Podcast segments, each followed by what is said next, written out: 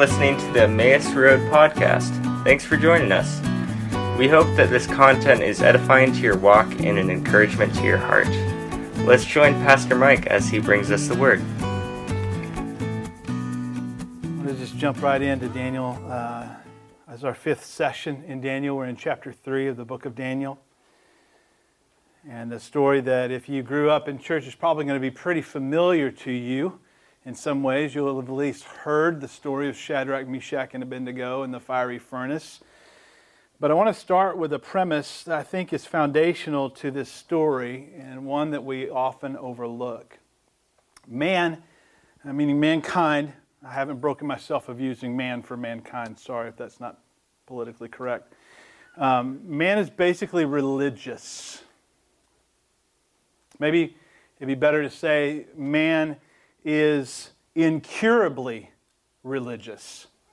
Uh, many of us who live in secular American life might be tempted to argue that point as we look around, but it becomes patently obvious, patently obvious as you, as you go around the world. You see that uh, all peoples, all ethnic groups have some substance of religion woven into the fabric of who they are. Even secular humanism is religious according to the strict definition of the word. So, man is an incurably religious creature, and we all inevitably bow at some shrine. We all worship something. Can't get away from it, can't escape it. It's either the worship of the one true God or it's some false substitution, but the fact is, man is incurably religious.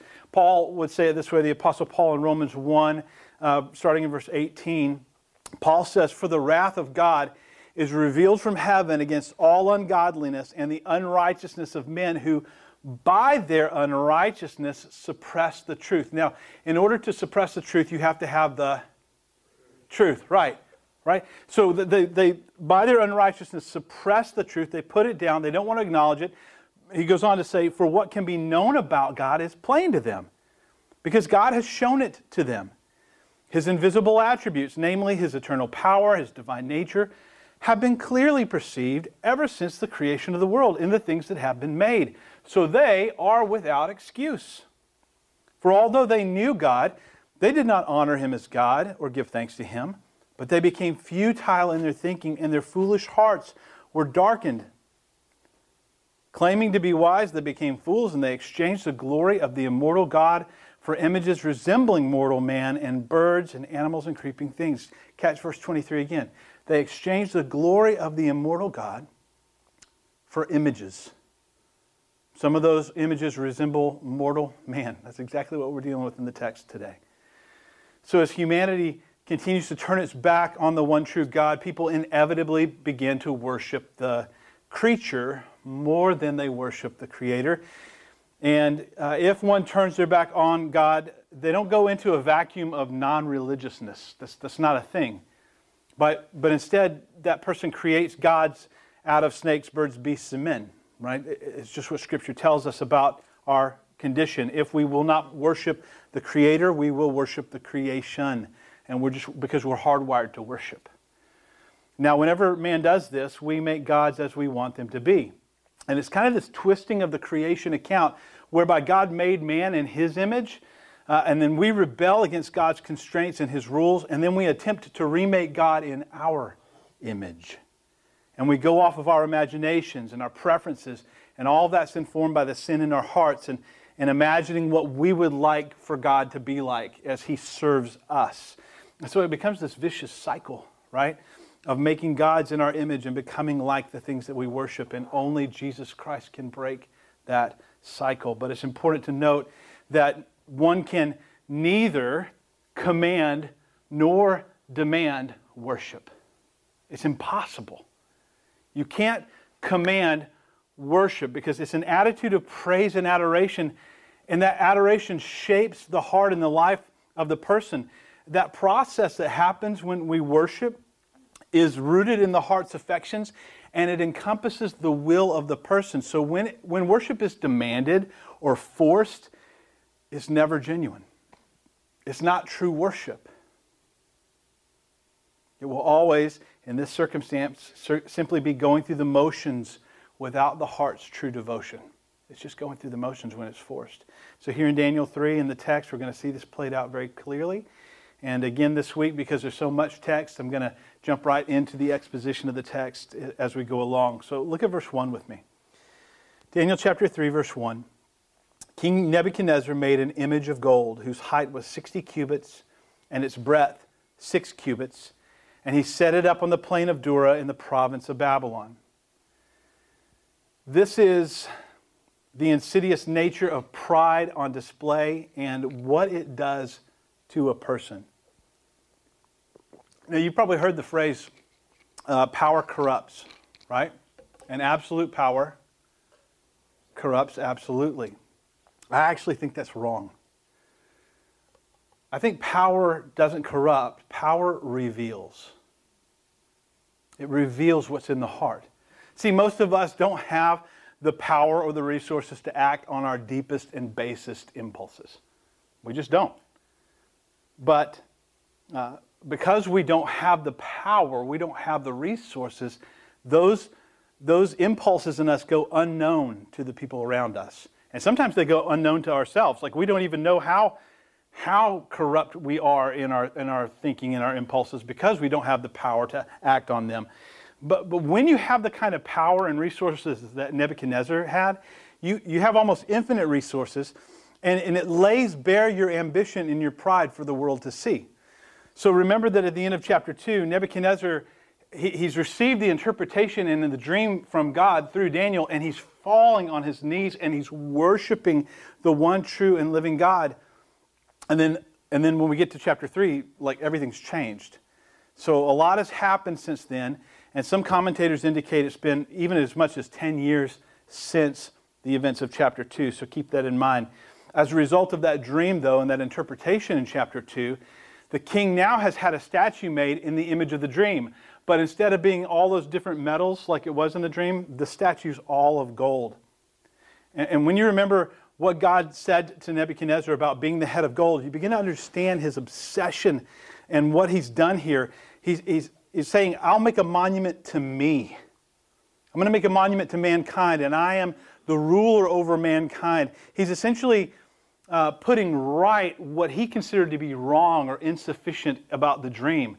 Not multiple metals changing empires, but one current empire forever until the end of time. Uh, and, and, so um, that is to say, he, he feels like his reign and authority is going to never end, and it's a contradiction to God's express plan that he's laid out already. So he's, he's correcting God, as it were, in a real sense, trying to correct God's word. And can I just tell you, that's a bad idea. Don't do that. Don't feel like you've got to correct God. It, it, doesn't, it never, it never goes well for us, okay? Because he's never wrong. This image is, um, think, think like a big uh, obelisk that narrows at the top and then the statue on top. So this wasn't a, uh, 60 cubit or a, a, a 90 90 foot statue made of solid gold. That, that probably wouldn't work. Um, this, was, this was large. It was not probably made of some other material overlaid with gold, which was a common method of construction in the ancient world. But look at verse 2 with me. We'll go on down to verse 7. Then King Nebuchadnezzar set, sent to gather the satraps, the prefects, the governors, the counselors, the treasurers, the justices, the magistrates, and all the officials of the provinces to come to the dedication of the image that King Nebuchadnezzar had set up.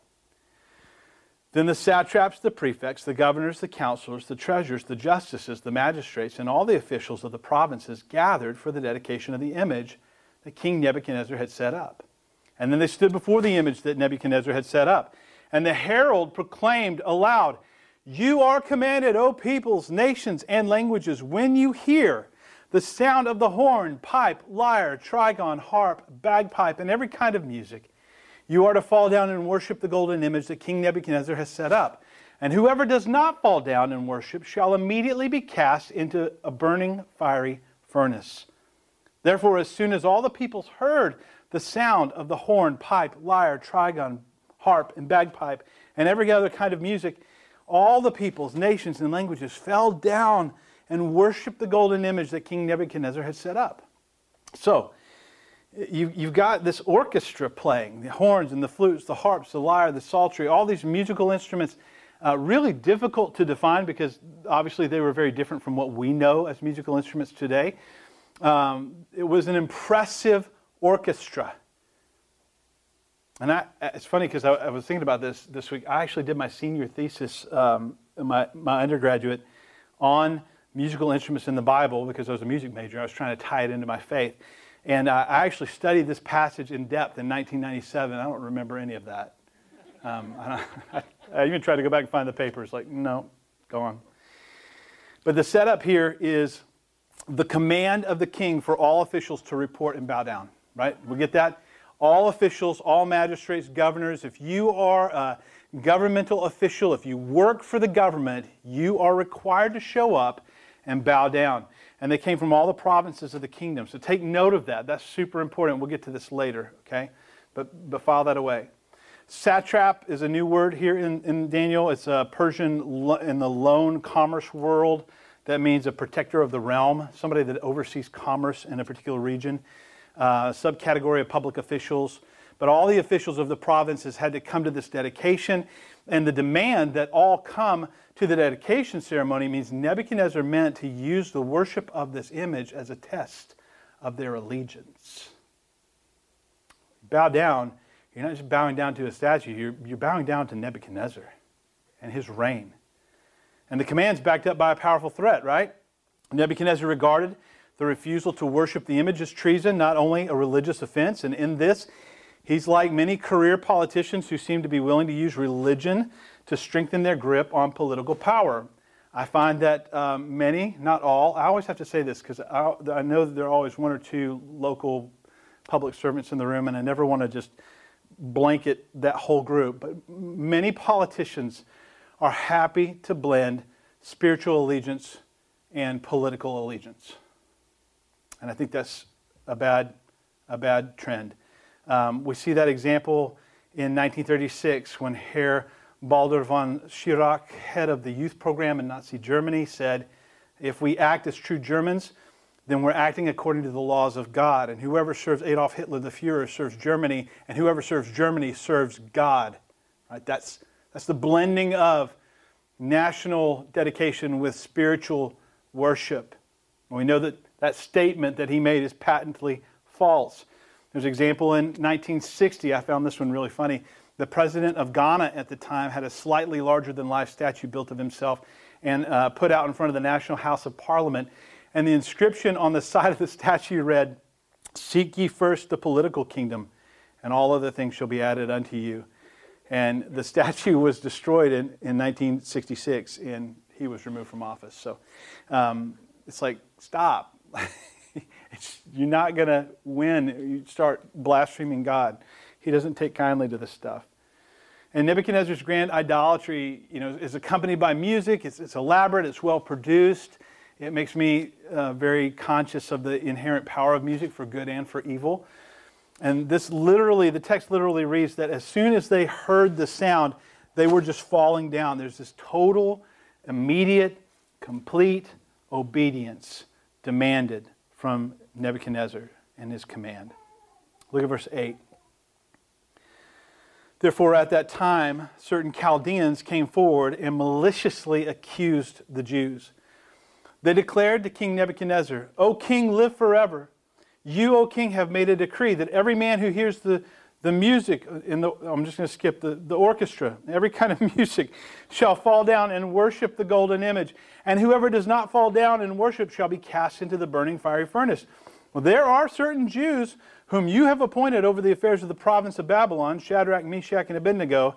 These men, O king, pay no attention to you. They do not serve your gods or worship the golden image that you have set up. So, if you don't know this about Nebuchadnezzar, he was not the kind of man who allowed lawbreakers to go unpunished. I've actually found ancient cuneiform tablets, sections of tablets that detail um, his, his devotion to justice. One of them reads that concerning justice in the kingdom of Babylon, Nebuchadnezzar did not rest night or day. He's, he's a very driven man. He's concerned about justice, or at least his, his version of it at that time. But these Chaldeans had an obvious political motivation against the Jews who are they've been promoted to high office along with Daniel, right? And it's interesting uh, that their failure to worship the image was not discovered until these certain Chaldeans made it known to the king. You think with so many thousands of governing officials coming from all over this vast kingdom and these different provinces, um, it, it, would have been easy to overlook just three men uh, not bowing down. But we, we also see from this that these three Jewish men, they didn't form a, lot, a formal, they didn't lodge a formal protest about this, right? They didn't, they didn't call somebody and say, hey, we don't like this, we don't want to do this, can you talk to the king? They just, they just refrained from participating. But see, the problem is when you've got a crowd whipped into a frenzy, what that wants is validation. They're, they're doing a thing, or they're being, this is especially true, they're being made to do something, and then you're not going to do that, and then they're really torqued. It's like, you're not going to do this? Well, we're being made to do this. And now the crowd's in a frenzy, and they want validation. They want you to participate. And a lack of participation is taken as hostility. Silence is violence. Isn't that what we're hearing right now? You start to see the parallel? Pagans do what pagans do, but the covenant people of God should refuse to take part in the things that the pagans do when they're worshiping their gods. That should be a lesson for us. Look at verse 13. Nebuchadnezzar, in a furious rage, commanded Shadrach, Meshach, and Abednego to be brought. So they brought them in before the king. And Nebuchadnezzar answered and said to them, Is it true, O Shadrach, Meshach, and Abednego, that you do not serve my gods or worship the golden image that I have set up? Now, if you're ready, when you hear the sound of the, of the music, every kind of music, to fall down and worship the image that I have made, well and good. But if you do not worship, you shall immediately be cast into a burning fiery furnace. And who is the God who will deliver you out of my hands? There's something worth noting. Nebuchadnezzar had already decreed that anybody who didn't bow down to the image would be immediately thrown into the fiery furnace, right? Here he is giving these three another chance. That's something.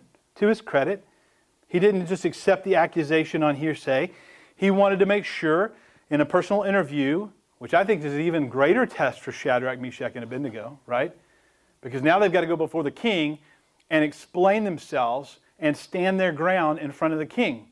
And, and there is some respect for them here, though little enough to keep him from killing them for refusing to worship his image, obviously. But he gives them a second chance, a second chance to com- compromise their faith in God. Think about that. Satan will give you a second chance to compromise your faith in God. Satan will give you a third chance. He'll give you as many chances as he can possibly give you to compromise your faith in God. Yeah, you, can, you know, you can still worship God and do that thing over here too. Don't, don't lose your life. Just, just compromise a little bit. Can you imagine the enormous pressure that these three men are under in this moment? That's enormous. Everything in front of them the king, the furnace, the, the music, their compatriots, their competitors all of it is, is attempting to, attempting to com- get them to compromise. Just, just give up a little bit of your morality, just give up a little bit of your faith, just compromise a little bit. But see, God was more real to them than any of those things. I love what Charles Spurgeon says about this. He says, Don't judge the situation by the king's threat. And don't judge the situation by the heat of the burning fiery furnace. Judge the situation by the everlasting God and the eternal life that awaits you. Don't let the music fascinate you. Hearken to the music of the glorified.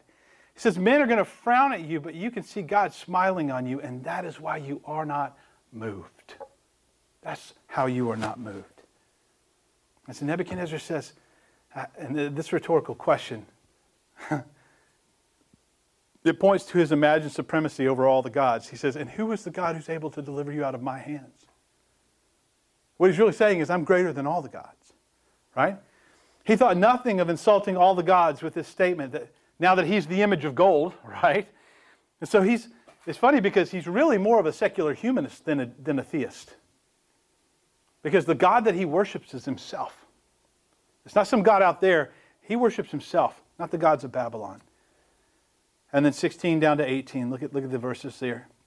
Shadrach, Meshach, and Abednego answered and said to the king, O Nebuchadnezzar, we have no need to answer you in this matter. If this be so, our God, whom we serve, is able to deliver us from the burning fiery furnace, and he will deliver us out of your hand, O king. But if not, be it known to you, O king, that we will not serve your gods or worship the golden image that you have set up. Wow. That is a strong answer. Just the right balance of respect and flat refusal to comply. It's just perfect. Perfect. They had no need to defend themselves. They didn't need to defend themselves. Their guilt in the matter is obvious to everybody. They did not bow down. They were clearly not going to bow down to this image. And they knew God was able to save them, both from the fiery furnace and from the hand of Nebuchadnezzar himself. They knew and understood God's power, but they also knew that they had to do what was right, even if God didn't do what they desired for him to do. Does that make sense? See, we get caught up on one or the other. See, well, I know that God's able to, and so then I conflate that with He must. Well, no, He's not under any obligation. How many Christians over the last 2,000 plus years have died for their faith? You think you're special? Think that wouldn't happen to you? Like God's got you on the, on the, those are all JV players and you're on the varsity squad? No. No. They didn't doubt God's ability, but neither did they presume to know God's will in the matter. And in that they agree with Job. Job says in, in Job 13, 15, though he slay me, yet will I trust him. Right? God's going to do what God's going to do, and I can't control that, but he's still good, and I trust him. And they recognize that God's plan might be different than what they desired for him to do. And I just want to stop and say, church, that what we need, what the church needs in this hour is not more self help books. We don't need more Oprah. We don't need more niceness. What we need are men and women of God who will stand up and refuse to compromise with the culture.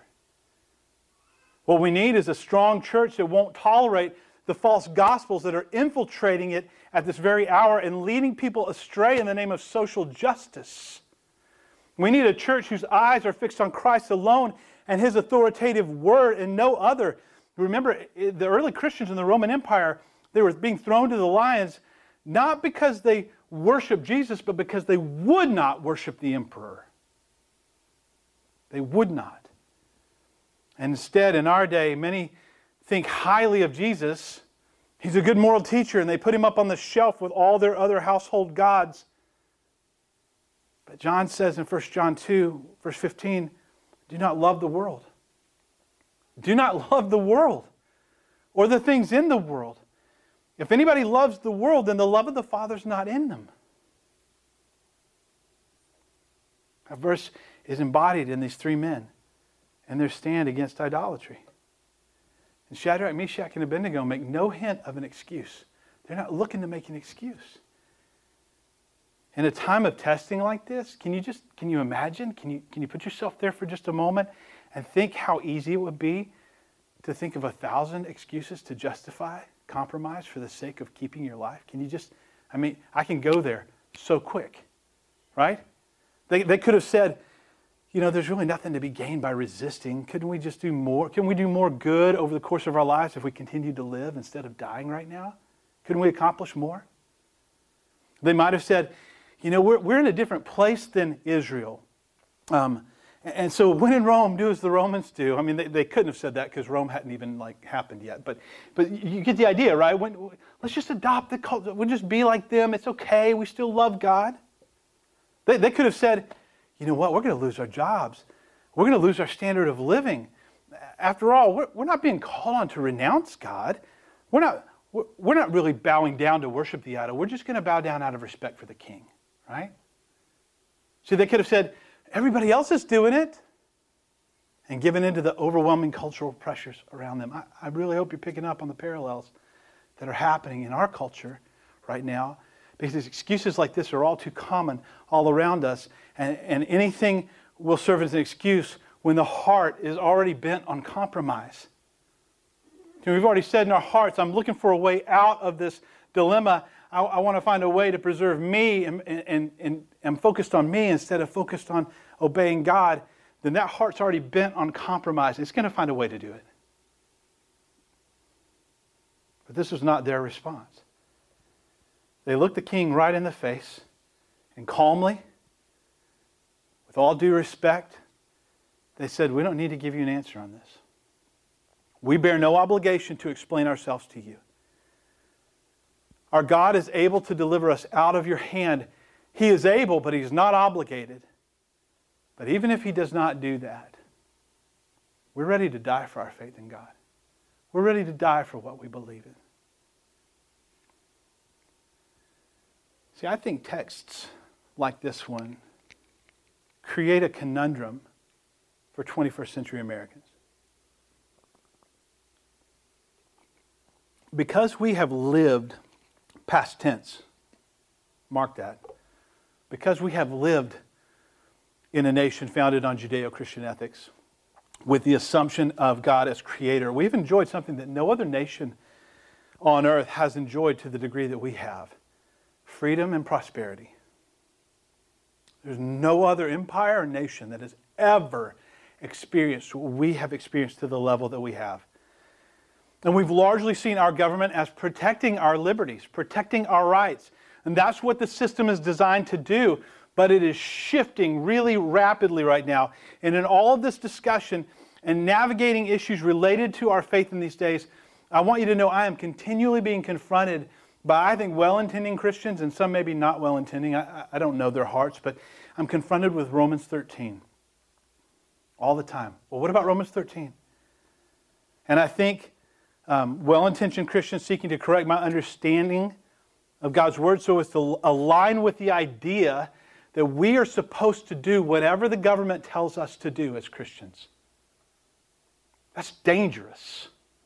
That's dangerous. maybe you had that happen to you too. Maybe you're not wearing a mask and you have somebody, you, the government says you're supposed to do this. The government says the church isn't supposed to do that. Let's, let's stop for just a minute and let's look at Romans 13. What does it say about governing authorities and obeying our governing authorities? Because this is a question directly related to the text of Daniel 3. They've been told by their supreme governing authority on earth to do something contrary to what God's word says. Now we have a problem. What does Romans 13 say? Is Paul, by the Spirit, issuing a blanket commandment to always obey governing authorities. Let's examine that assertion because that is the main thrust of what I'm hearing today from frightened Christians, church leaders, and even, this one cracks me up, governing officials who are not even Christians. They're happy to say Romans 13. I'm like, dude, you don't even know your Bible. You, you couldn't find Romans if I gave you 30 minutes. You couldn't find it. Listen, listen what the text of Romans 13 says, verses 1 through 4. Let every person be subject to the governing authorities. For there's no authority except from God, and those that exist have been instituted by God. Okay, it's not looking good for us so far. Therefore, whoever resists the authorities resists what God has appointed, and those who resist will incur judgment. Ah, it's looking really bleak now. Look at verse 3. For rulers are not a terror to good conduct, but to bad. Oh, oh, wait. Would you have no fear of the one who's in authority? Then do what is good, and you will receive his approval, for he is God's servant for your good. For your good. But if you do wrong, be afraid, for he does not bear the sword in vain, for he is a servant of God, an avenger who carries out God's wrath on the wrongdoer. Verse 3 is the clarification. So God has established government and the authority that it wields.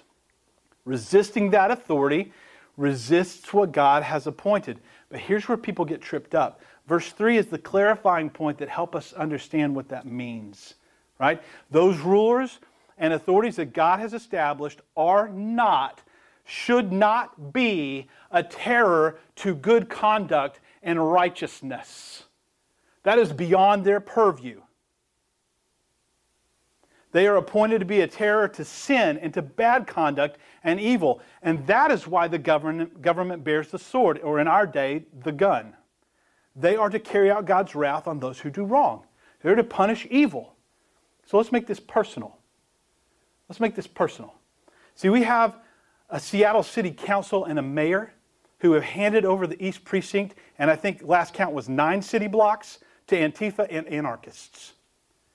We have a governor who looks the other way when petulant children throw tantrums on the freeway and shut down commerce and a lifeline through Seattle. We, we have a governor that presumes to tell the church what we can and cannot do when we gather to worship in violation of our First Amendment rights as enshrined in the Constitution, but, but who looks the other way when rioters gather in the hundreds and hundreds and, and, and burn and loot and steal and destroy private property and the livelihoods of business people. Do we have an obligation to obey those authorities? No. No, we do not. Does that mean that we can become lawless? No, it does not. It does not. It means that we resist unjust laws and edicts, and we do so on the basis of God's word. Our Chinese brothers and sisters, think about this. If Romans 13 is a blanket commandment to always obey earthly governments, then consider the implications. Our Chinese brothers and sisters are sinning in violation of Romans 13 as they continue to meet in secret without registering with the government, their communist government, and, and continuing to proselytize uh, those who don't know Jesus in China. They are violating the text. The first century early church of, was in violation of God's word as they continued to preach and proclaim Jesus in the midst of the Roman Empire that forbade that. They were demanding worship of the emperor. Not only were they doing something they weren't supposed to do, they weren't doing something they were supposed to do. Violation of Romans 13.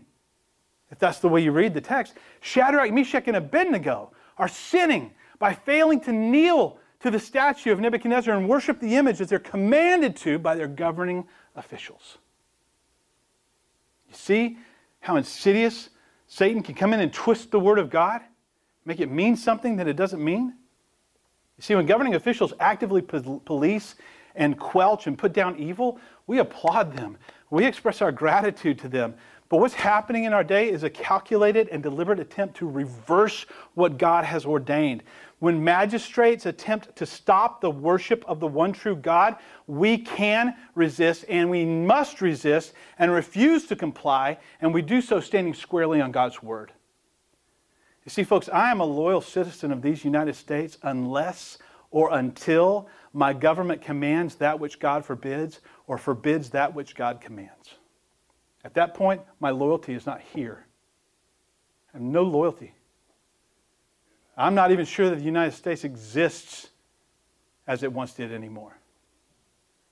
It's lawlessness. Can you just hear the message, though? Can you hear it today? It's the same message that was coming over the loudspeaker in Daniel 3. All underlings report immediately to the dedication. and see all the little minions.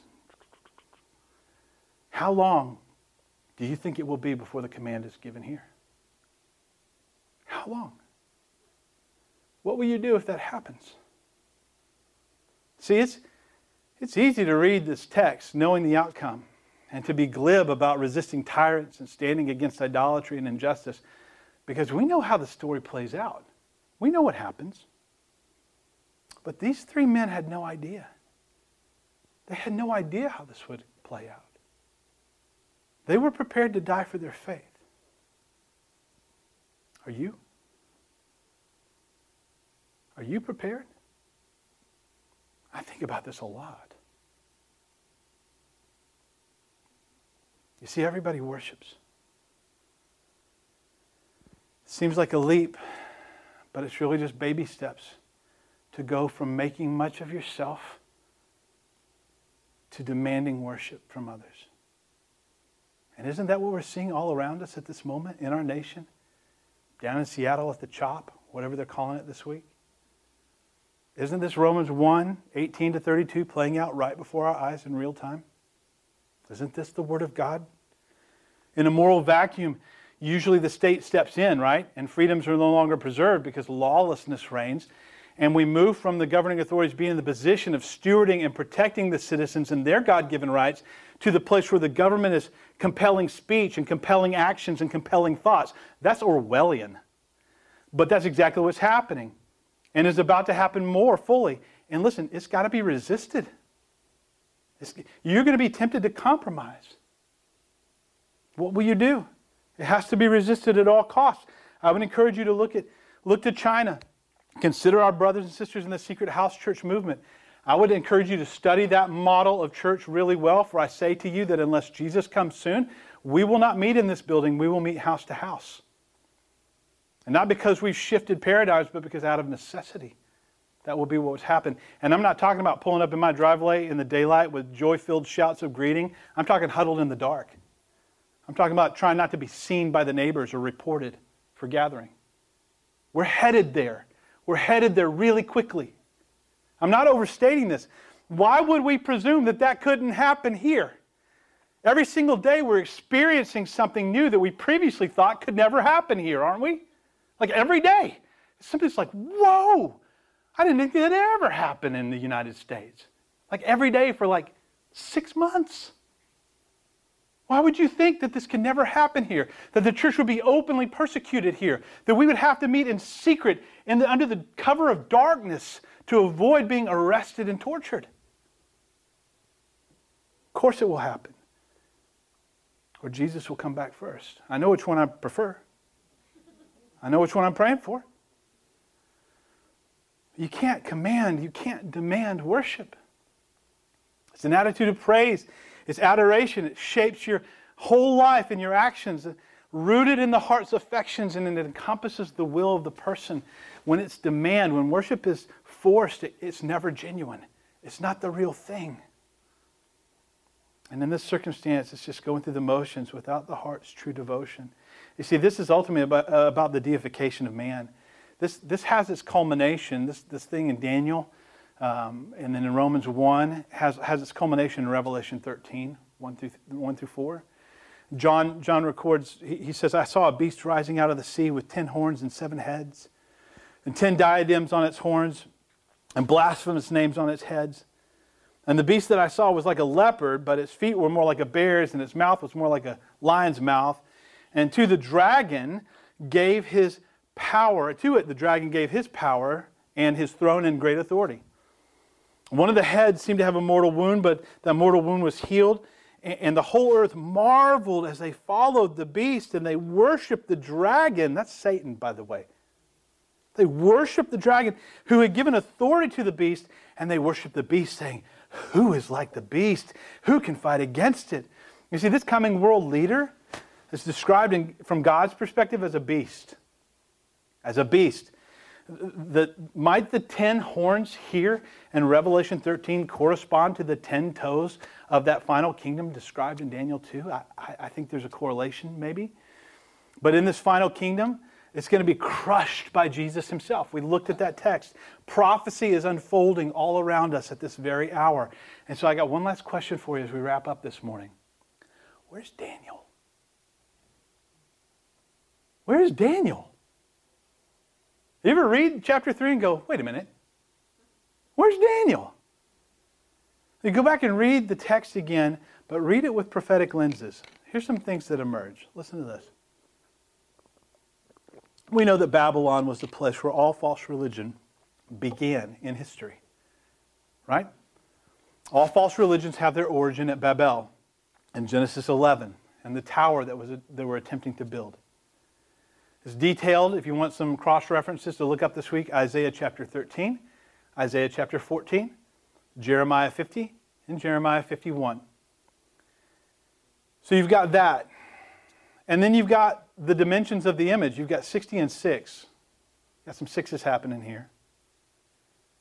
And then you've got a despot enforcing the worship of his image under pain of death.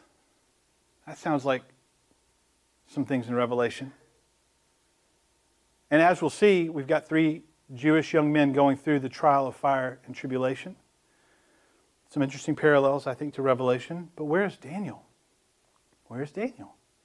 He seems to be edited out of the text.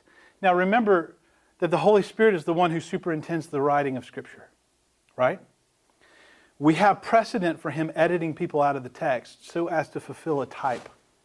Let me give you an example. When you read Genesis 22 and the story of Abraham and Isaac going up on Mount Moriah, and they're going to sacrifice there, right? And um, in that story,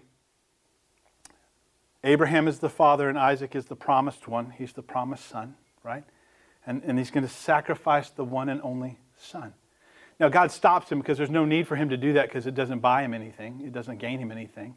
It's just a picture of what God is going to do, right? And when it's all over, they get ready to go down the hill, go home. The text says Abraham and his two men went home, and it doesn't mention Isaac at all. Though presumably he went home too. He didn't just stay on the mountain for weeks and weeks and weeks just to live there, see if he tough it out in nature. Uh, but we don't see any mention of Isaac until the end of chapter 24. And at the end of chapter 24, Isaac receives Rebekah. So the promised one, the promised son, receives his Gentile bride. But here's the cool part Abraham, who's the father, had to send his servant, the helper, Eleazar of Damascus. We learned his name in another place. Eleazar means helper. So the father sent the helper to get the Gentile bride to bring her back to the promised son. Right? So the editing of the text reflects that fullness of that type that's being played out. It's like a, it's like a one act play, it's foreshadowing what's about to happen in the new covenant. So, where's Daniel? Where's Daniel?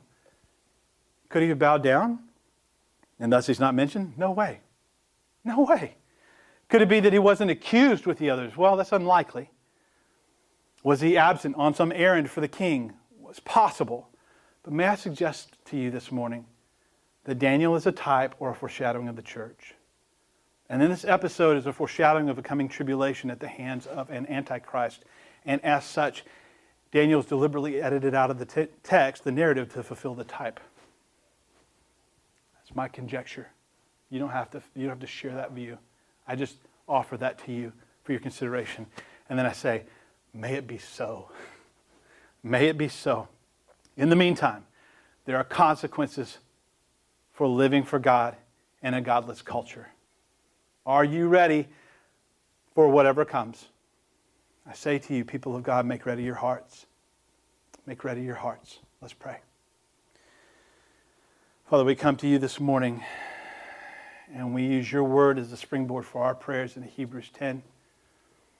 Your word tells us that since we have confidence to enter the holy places by the blood of Jesus, and we, we just stop and we just say, that's, that's incredible. Just that, that one phrase that we have confidence to enter the holy places because of the blood of Jesus.